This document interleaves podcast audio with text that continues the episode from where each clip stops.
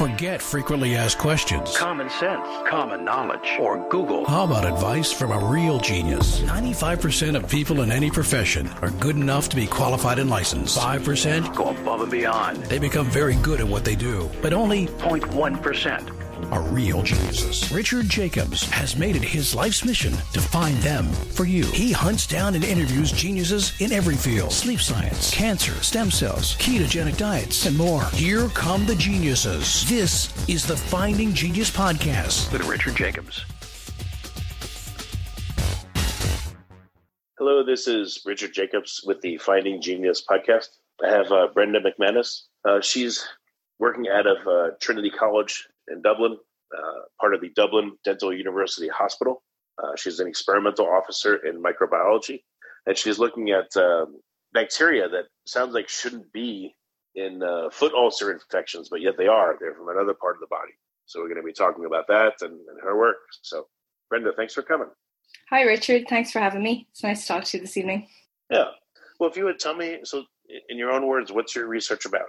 Okay, well, I suppose um, in a nutshell, what our research is doing is is looking to see if there can be a bit of an interplay between uh, different diseases that might occur in um, one human host. So, in particular, we're looking to see if the oral nasal cavity, so the mouth and the nose, can actually influence um, the health of other aspects of the body. And we know that actually there's a big uh, link between oral health and systemic health, the health of the rest of the body. But we're looking at it, I suppose, me as a microbiologist, I'm kind of interested to see if the, the bacteria or the bugs that are living in the mouth or the nose can influence the health of other sites in the body. So the research that I'm leading at the moment is actually looking at people who have diabetes. Um, uh, diabetes is a disease that happens if you have too much glucose sugar building up in your blood um, right. And this is because uh, because of a problem with a hormone known as insulin. So people who have diabetes tend to have either their body doesn't produce insulin anymore or else they don't produce enough insulin or the insulin that they produce is no longer effective. And this means that it's not able to process the glucose in the blood so in a way so that cells can actually use it for energy. So the problem is when that glucose builds up in the blood and the blood brings the high levels of glucose around the body that can cause problems. But diabetes yeah, no, I think we've we've all heard that it's becoming a, a real problem worldwide. I think there's about ten percent of the global population now have diabetes, and a huge proportion of that actually don't even know that they have diabetes. It's undiagnosed. Um, but the most common type of diabetes around now is type two diabetes. So that tends to happen later on in life, and it's when the body no longer produces enough insulin, or the insulin that it, it produces is no longer really effective. So because it's kind of a, a disease that can influence the blood and the sugars in the blood. It it has the potential to cause a lot of damage in lots of other aspects of the uh, lots of other parts of the body. So, um, for example, it can have an effect on the nerve endings or the heart or the eyes or the kidneys. And another complication that tends to arise in people who have diabetes are diabetic foot ulcers. Yeah, I've heard about those. What so why does that happen from a traditional look and then it sounds like you're looking at it from a different aspect yeah so there's so they can they can kind of happen um for a number of reasons. So, diabetes, uh, people with diabetes might have sort of poorer circulation than normal, or else they can have damage to their nerve endings, which means they might not feel extremities as well. So, like if there's, if say a pressure wound was to to build up on their foot, they mightn't be aware of it because of the nerve damage down there. Um, or sometimes if there was like a, a foot deformity or badly fitted, fitted shoes or whatever, again, uh, person with diabetes might not be aware of that as much, so they wouldn't get the pain before they develop the wound, you know. So they're a little bit more prone to developing these foot ulcers, and also the healing times um, can be slower as well in, the, in this group. So, so uh, sorry. Yeah, I, I, had heard that it was uh, the microcirculation, I guess, the capillaries and all that, and the foot and everything. They get uh, I mean, those those vessels. I don't know. Do they get blocked with sugar? Do they do they become atherosclerotic? Do they just die? That's, like what happens? That's it. Yeah. Sometimes you can get a lot of plaque building up in the arteries, and you can get a lot of atherosclerosis, which means yeah that the circulation that can uh, impact on the healing of the the wound as well. So um, there's not as much, I suppose, immune cells getting to it or influencing the healing aspect of things. So when an ulcer develops in a patient with diabetes, they can they can be there for a really long time, um, and that can go hmm. on. So I think between sort of 15 and 20 20% of people who have diabetes can expect to develop a foot ulcer of some kind over their cor- the course of their lifetime. And so how did you um yeah I know that I know this can eventually lead to like you know amputations yeah. of limbs if it goes on long enough right yeah it's uh it's it's a real problem um because if you have a chronic foot, foot ulcer and it becomes infected, then that really, really increases the risk of you ultimately needing to have a lower limb extremity amputation, um, which is obviously going to have massive consequences for a patient and you know their life subsequently and their family and their carers as well. They can be really cha- uh, life changing as well as you know really expensive to the national healthcare budget. So are, um, are, are diabetics encouraged to do like visual inspection of their limbs and their body pretty often? They really are, yeah. And generally, they would have a, um, fairly regular appointments with diabetes nurses. And uh, if they have a history as well of foot problems, they would, you know, meet with the podiatrist as well to have a, uh, have checkups there as well. And they, those would include things like checking the um, the the pulses, so checking the circulation that's going down to the foot, as well as checking the nerve endings to see how much feeling is left in them as well and then there'd be advice given about types of shoes and footwear to be wearing as well.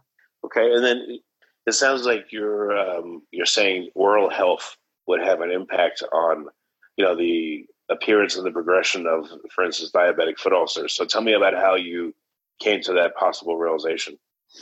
Okay, so um, obviously, you know, I'm I'm a microbiologist and I'm working in the Dublin Dental University Hospital, so I'm around dentists quite a lot of the time.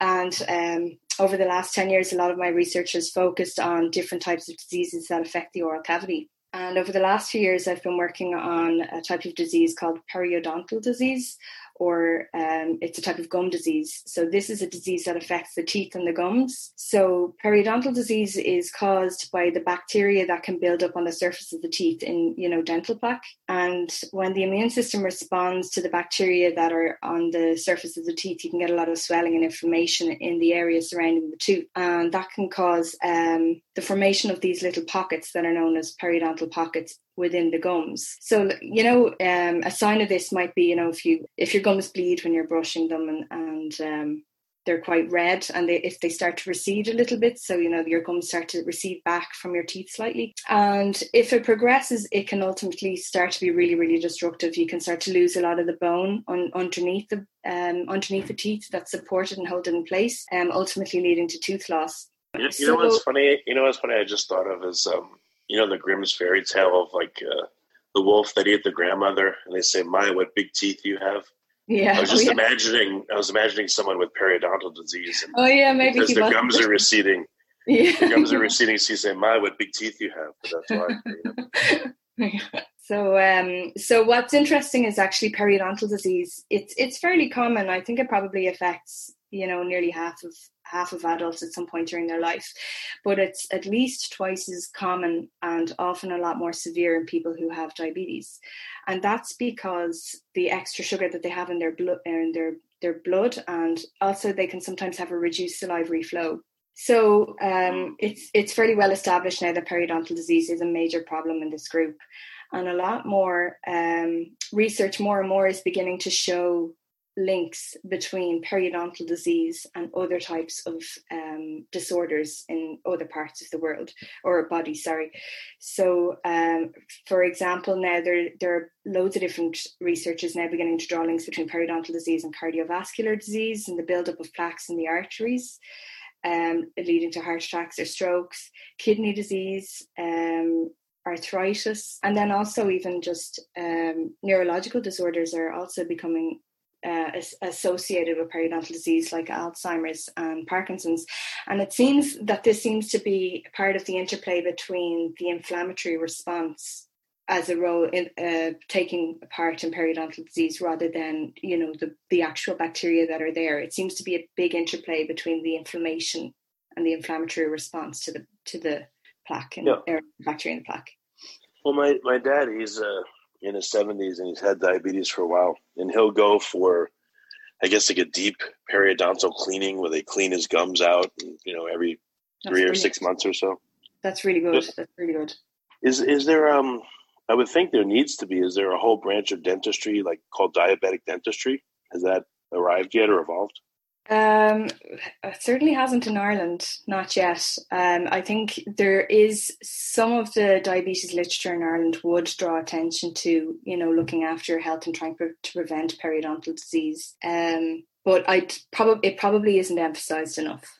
So what? Um, I guess because in your mouth there's ready access to your bloodstream. That's exactly. I've heard that. Um, yeah, I've heard that in atherosclerotic plaques, there'll be bacteria that shouldn't be there. They're supposed to be from the mouth, but they get into your vessels and you know arteries and stuff because I guess they migrate. So, are you thinking that there's a role in diabetic foot ulcers because bacteria from the mouth, you know, right there and near the bloodstream, they jump in, they go all the way down to the foot, and then they cause problems? That's that's one of the theories, yeah. Um, so periodontal pockets are obviously, you, you know, if your gums are bleeding when you're when you're brushing them, then there's obviously a link or an opening into the bloodstream at that point. And some research has actually shown that in patients who have, you know, gingivitis or periodontal disease, by brushing their teeth, they can actually detect, detect oral bacteria in the blood 10 minutes after these patients have brushed their teeth.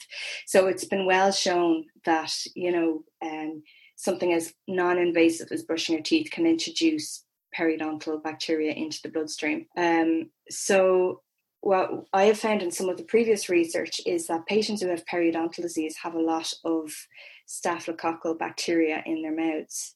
And particular some of them um, some particular types of staphylococcal bacteria in the periodontal pockets as well and what's interesting is that staphylococcal bacteria are the most common cause of diabetic foot, foot ulcer infections. So you've kind of hit the nail on the head there. We're, we're looking at we're looking to see if staphylococci in the the gums and the mouth um, can actually be associated with diabetic foot ulcer infections. Now it's possible that they could be introduced by entry into the bloodstream, like we just discussed, or you know it could be simple hand transfer as well. You could you could do something that uh, you know a paper that says gobsmacked by uh, by diabetic foot ulcers. You know the, the hidden yeah. tie between them or something. That's a good one. Yeah, I've t- I've tried to do things with like you know putting your foot in it, but uh, it's kind of tricky. Yeah. Ugh. Yeah. So um, so you okay? So you said brushing. I can imagine now if if I brush my teeth and my gums bleed, uh, which has happened sometimes. Mm-hmm. I'm brushing any any additional food particles and bacteria right there. Now there's an open access port for them to go into my bloodstream. So you said that people have been tested 10 minutes after brushing and then there's bacteria in their bloodstream. Yeah. That's been I guess then it's only a, a, few more seconds or a minute or two before they get all over the body. And then they can, uh, you know, the bacteria are seeking food and they're in a new environment so they're going to try to proliferate, you know? Yeah, but a lot of the time, a healthy immune system would be able to manage that in the bloodstream quite easily. But the problem, one of the aspects of diabetes is that the immune system is challenged. So, if patients with, di- with diabetes may be more prone towards developing a metastatic infection from the oral, oral cavity if there's periodontal disease present. Well, this would also look like a chronic infection because if I brush twice a day to my body, the rest of it, it's like here they come again, here they come again. So twice a day, every day, maybe all day long, or for a period of hours, I have like this essential this chronic infection from these in, inbound well, pathogenic bacteria. Well, it's quite a transient infection. It wouldn't it wouldn't be chronic because it would be cleaned up by the your immune cells in your bloodstream. Hmm. Yeah. I just wonder what that challenge that that daily challenge does, not to just the mouth environment, but to the whole body. But like you said, when they're weakened by diabetes, then it's it's much worse. Yeah, that's true. Yeah, and patients with diabetes can also have other problems as well, like cardiovascular disease is a big one as well. So an, another link between periodontal disease and, and heart attacks can also be the the buildup of atherosclerotic plaque, and then um, in in rare cases, endocarditis has been associated with streptococcal bacteria from the mouth as well. If you like this podcast please click the link in the description to subscribe and review us on iTunes. Yeah, how how are you specifically like what's your goal with the research? Are you trying to find the consequences of, you know, I guess a dysbiotic mouth microbiome on the rest of the body? Or, you know, what's your particular focus and okay. trying to understand?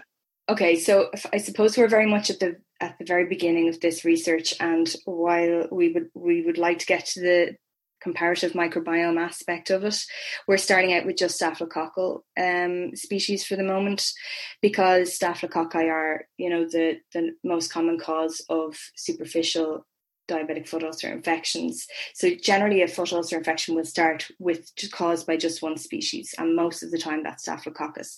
But as a foot ulcer infection progresses then you get other types of bacteria bacteria moving in and the, the ulcer infection might become quite chronic and necrotic and you know you get anaerobic bacteria moving in then as well. So but we we decided just to look at staphylococci for the moment um, we can do direct comparison so comparing the genomes of bacteria. So the genome being you know the complete set of instructions for an organism.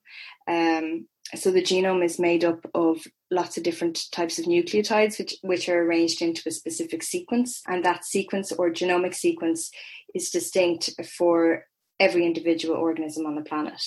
So what we're doing is um, we're taking swabs or samples from the mouth and from pockets and from the nose and from the finger and the toe skin and ulcers of patients who have diabetes and foot ulcers. And what we're doing then is we are looking at those samples, all the different samples from each participant to see what types of species are present on each site, what types of staphylococcal species are present on each site, and then comparing them with each other. And then if we do start to recover the same species from multiple different sites of a patient, then we're going down to have a look at the genomes of the isolates that we've recovered from all of those different sites to see if they're exactly the same strain.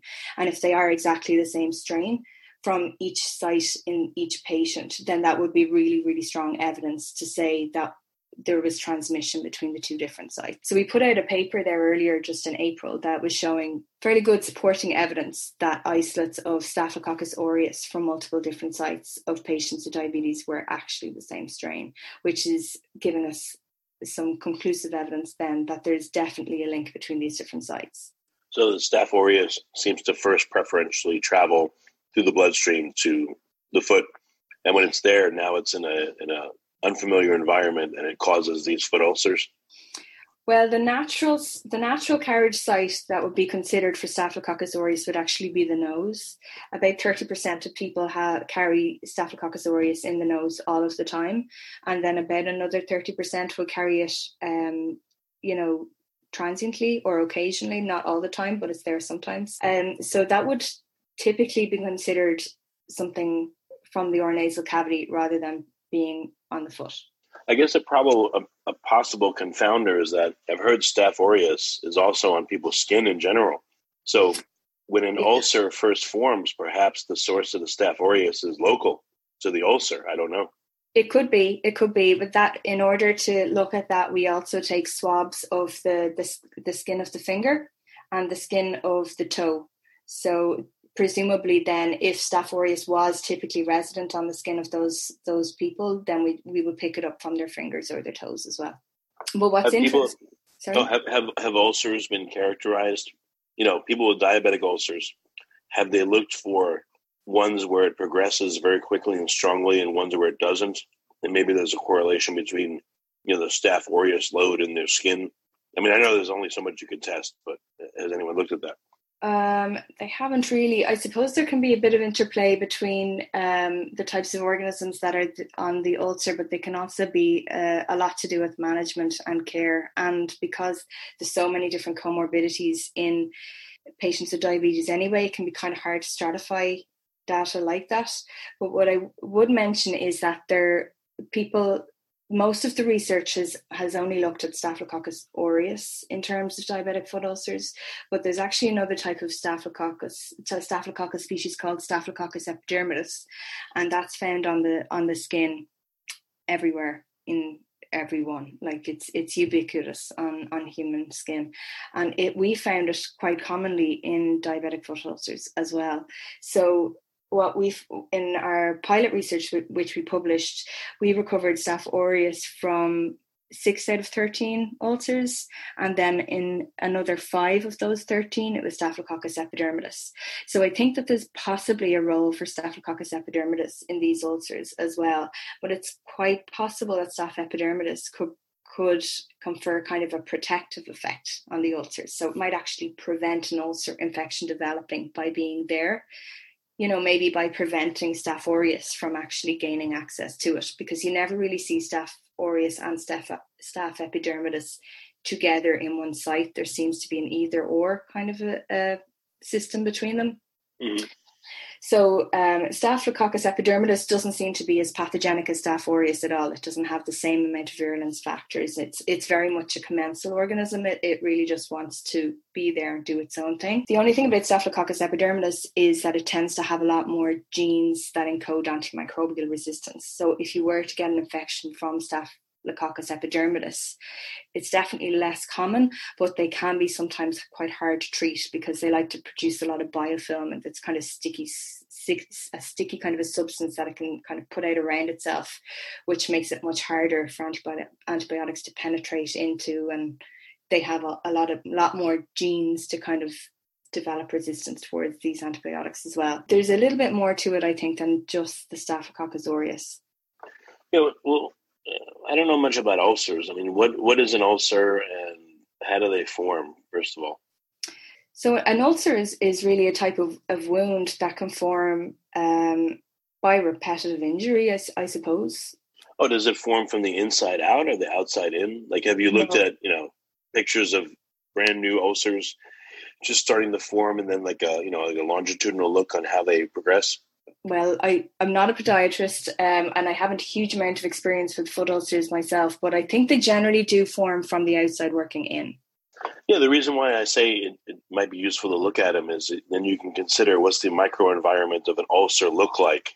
And that may give clues on, okay, when the ulcer forms, is it first accessible to the outside air or is it first accessible to the interior of the body? And again, okay. initially, there's probably two microenvironments before the thing you know, it's gross, but I guess pops open and there's interplay between the in and the out. Um, I don't know, just a thought. Yeah, the, I think it, the environment of, of an ulcer can definitely change over time depending on how it progresses. So, you know, if it, if it deepens, then obviously it's going to be quite a different site to one that's more superficial. So you think there's at least at first glance a competition between Staph aureus and Staph epidermidis, and is it that in an ulcer, the Staph aureus starts to win and excludes and pushes out the uh, the Staph epidermis? I'm not quite sure because we tend to see a lot of Staphylococcus epidermidis in periodontal pockets, um, and they are a diseased site. But so in it could be considered that maybe Staphylococcus epidermidis plays some kind of a role in um, the biofilm in a periodontal pocket site but maybe not not necessarily contributing to the d- disease as such, but just being present. In the diabetic foot ulcers, generally it'll be either staph aureus that's there or staph epidermidis that's there, but that so far we haven't seen any real correlation between you know staph epidermidis is there. There's no clinical signs of infection. Staph aureus is there. There are clinical signs of infection. At the moment it's really not that clear cut yeah that's why you're saying the the picture's muddied so far yeah. So, well, yeah. so what do you? What's going to be like? What do you imagine the progression of your research might be? What are you figuring out now? So, okay, there is Staph aureus there, at least in some cases, and then you're going to genotype it or look at the you know the sequence to make sure, and then yeah. then what? Like, what do you want to continue to prove? What's the line so, of thinking? So, what I so many different ones. One, the next one I would be interested to look in is if the Staph aureus in the mouth or the nose and the ulcers are exactly the same strain and we continue to find that, then uh, is it potentially moving through the bloodstream or is it potentially being transferred by the hands? So I guess then, you know, um, I would love to start to do kind of um, model looking at doing a blood draw um, on a patient, say 10 minutes after they've brushed their teeth or undergone periodontal debridement therapy, and see if we could uh, recover Staphylococcus aureus from the bloodstream of those patients and see if they were identical um, to potentially, I suppose, to draw a more conclusive chain of transmission, as it were, you know. Um, or else to maybe start to look at more uh, finger sites or whatever to see if it could be just a hand to nose or a hand to foot kind of trans contamination issue or transmission that way. Um, another one that I'd really like to look at is comparing the microbiome between the two sites, because if if you could detect the same strains of staphylococcal species at both sites, well, are there other types of bacteria that are in common between the two sites as well? Because they, they can actually, they are comparable sites. You know, they're both, um, they're both wounds. You know, periodontal pocket is a wound in the gums. Um, you mentioned you're trying to establish if they're the exact same, but you know, I know that bacteria have their own phagome, you know, all the phages associated with them, and phages can transmit plasmids, you know, and the bacteria can transmit plasmids between each other. They mm-hmm. may not be the same, you know, the uh, staph aureus in the mouth and the staph aureus, let's say, in a diabetic foot ulcer. But if they're only changed slightly or in a certain way, perhaps then you could establish, yes, they they they are the same thing, but the staph aureus that made it to the foot, it's now in a different, you know, microenvironment, and therefore it may have changed in this predictable way, but it's still the same thing. You know, it came from this parent strain essentially that was uh, you know five feet away in the mouth. Yeah so what we're doing is we we're not looking at the plasmids of the the bacterial isolate pairs i suppose. We're looking at the entire genome which includes a lot of the which includes the entire core genome um, as well as an accessory genome com- which would contain those kind of mobile genetic elements there that you're talking about and we compare all of that together so you're talking about over 2,000 different um, loci or you know areas of the genome that we compare to each other. Um, when I talk about um, isolates being identical, then they are the maximum amount of differences that I found between isolates at, at different sites are are six. So it's very very oh, wow. very small. So it's you know they're nearly suggestive of microevolutions that might occur in that one strain over a period of time rather than you know it's it's much tighter the strains are much more related than them having evolved in a in a they are they are identical when you figure out where these uh, staph aureus are coming from then what you know are you to try to help diabetics uh, prevent foot ulcers or you know you is one path possibly to tie it back to oral health and and therefore, if you had better oral health, you wouldn't have these ulcers. If we are able to show how important periodontal health and, and care is in the prevention of diabetic foot ulcers, as well as, you know, periodontal health improves diabetes health in general. Like research has shown that if you carry out periodontal therapy on patients with diabetes, that can actually improve their glycemic index and their glycemic control. So there's loads of different reasons for improving the oral health education and um, informing patients with diabetes to actually look after their their gums as much as possible and go and see their their dentist twice a year or their hygienist. Um, aside from the other benefits, if we can improve periodontal health in patients who have diabetes, that might potentially be able to reduce the risk of developing an infection of a diabetic foot ulcer, which would have um, hopefully much better outcomes and prevent a lot of lower limb extremity amputations. So I think there needs okay. to be probably more emphasis put on the importance of periodontal care in diabetes care. It needs to be the McManus protocol for, for diabetic dentistry that's licensed worldwide to help people with better health that have uh, that diabetes. Yeah, that's what needs well, to happen. One thing that we did see in the in the pilot research was actually it was quite hard to recruit people for it because uh, a lot of the patients that we saw actually had no natural teeth left, which I think is is fairly supporting is is giving us fairly supportive evidence that you know periodontal disease in this group is a really big problem. No, nat- so they literally had no natural teeth left. Yeah. And if you've no teeth, huh. then you have no periodontal pockets. So they they although they wanted to they wanted to be involved in the project, they they couldn't because they had no pockets to be sampled. So it's yeah. yeah so I know this is getting into weird areas, but someone that has no natural teeth, like what, what they their gums become monolithic and they don't do they have to brush anymore? I mean, I would think they still have to. Uh, well, yeah, care of their mouth, you know. Yeah, well, they would have dentures, so they'd need to be maintained as well. But you, but but in addition to the denture, you take your dentures out. I mean, I don't know if you have you, you probably have anchors, maybe that go through the gum. Yeah, you know, so the anchors might act like teeth in a way, right. and they You'd might form get, pockets around them. Yeah, you could still get a lot of biofilm building on, on around dentures, and yeah, so there does need oh. to be an oral maintenance or an oral hygiene routine, no matter what. Yeah. Yeah, that's what I was wondering. Yeah, hmm. mm-hmm. very interesting. Weird. I don't know. I, you know, like I guess like you, dentistry is very interesting to me for some reason. So you know, I've spoken to to quite a few uh, dental people, and I know there's books out now on oral microbiome health. So it's it's growing and growing in importance. Yeah, but the mouth is actually really fascinating uh, um, ecosystem because there's so many different types of surfaces and so many different processes that go go on in there when you think about you know you're producing saliva and then there's the motion of your tongue and then there's so many different surfaces like the tongue and the palate and enamel enamel and gums. And and if you think about it the air that you breathe the, the water you drink the food that you eat it all comes in through your mouth. So it makes complete sense to me that the mouth and the oral cavity would have a massive impact on your overall health yeah, no, definitely. Mm. So, Brenda, what, what's the best way for people to find out more about your work and keep tabs on it? Um, I'm on ResearchGate and LinkedIn and uh, Twitter, you know, the usual places. And we actually have a, a diabetes page or a Twitter's uh, handle called Dentabetes Ireland that we're, we've set up just so if anybody's interested and wants to track our research, we put up posts and stuff there about, you know, promoting periodontal health and talking about diabetic foot ulcers and also talking a little bit about the team and what we're, what we're doing as well. So you could check us out on that if you're interested in hearing a little bit more. Okay. Well, very good. Thanks for coming on the podcast. I appreciate you being here. Thanks very much, Richard. Nice to talk to you. If you like this podcast, please click the link in the description to subscribe and review us on iTunes.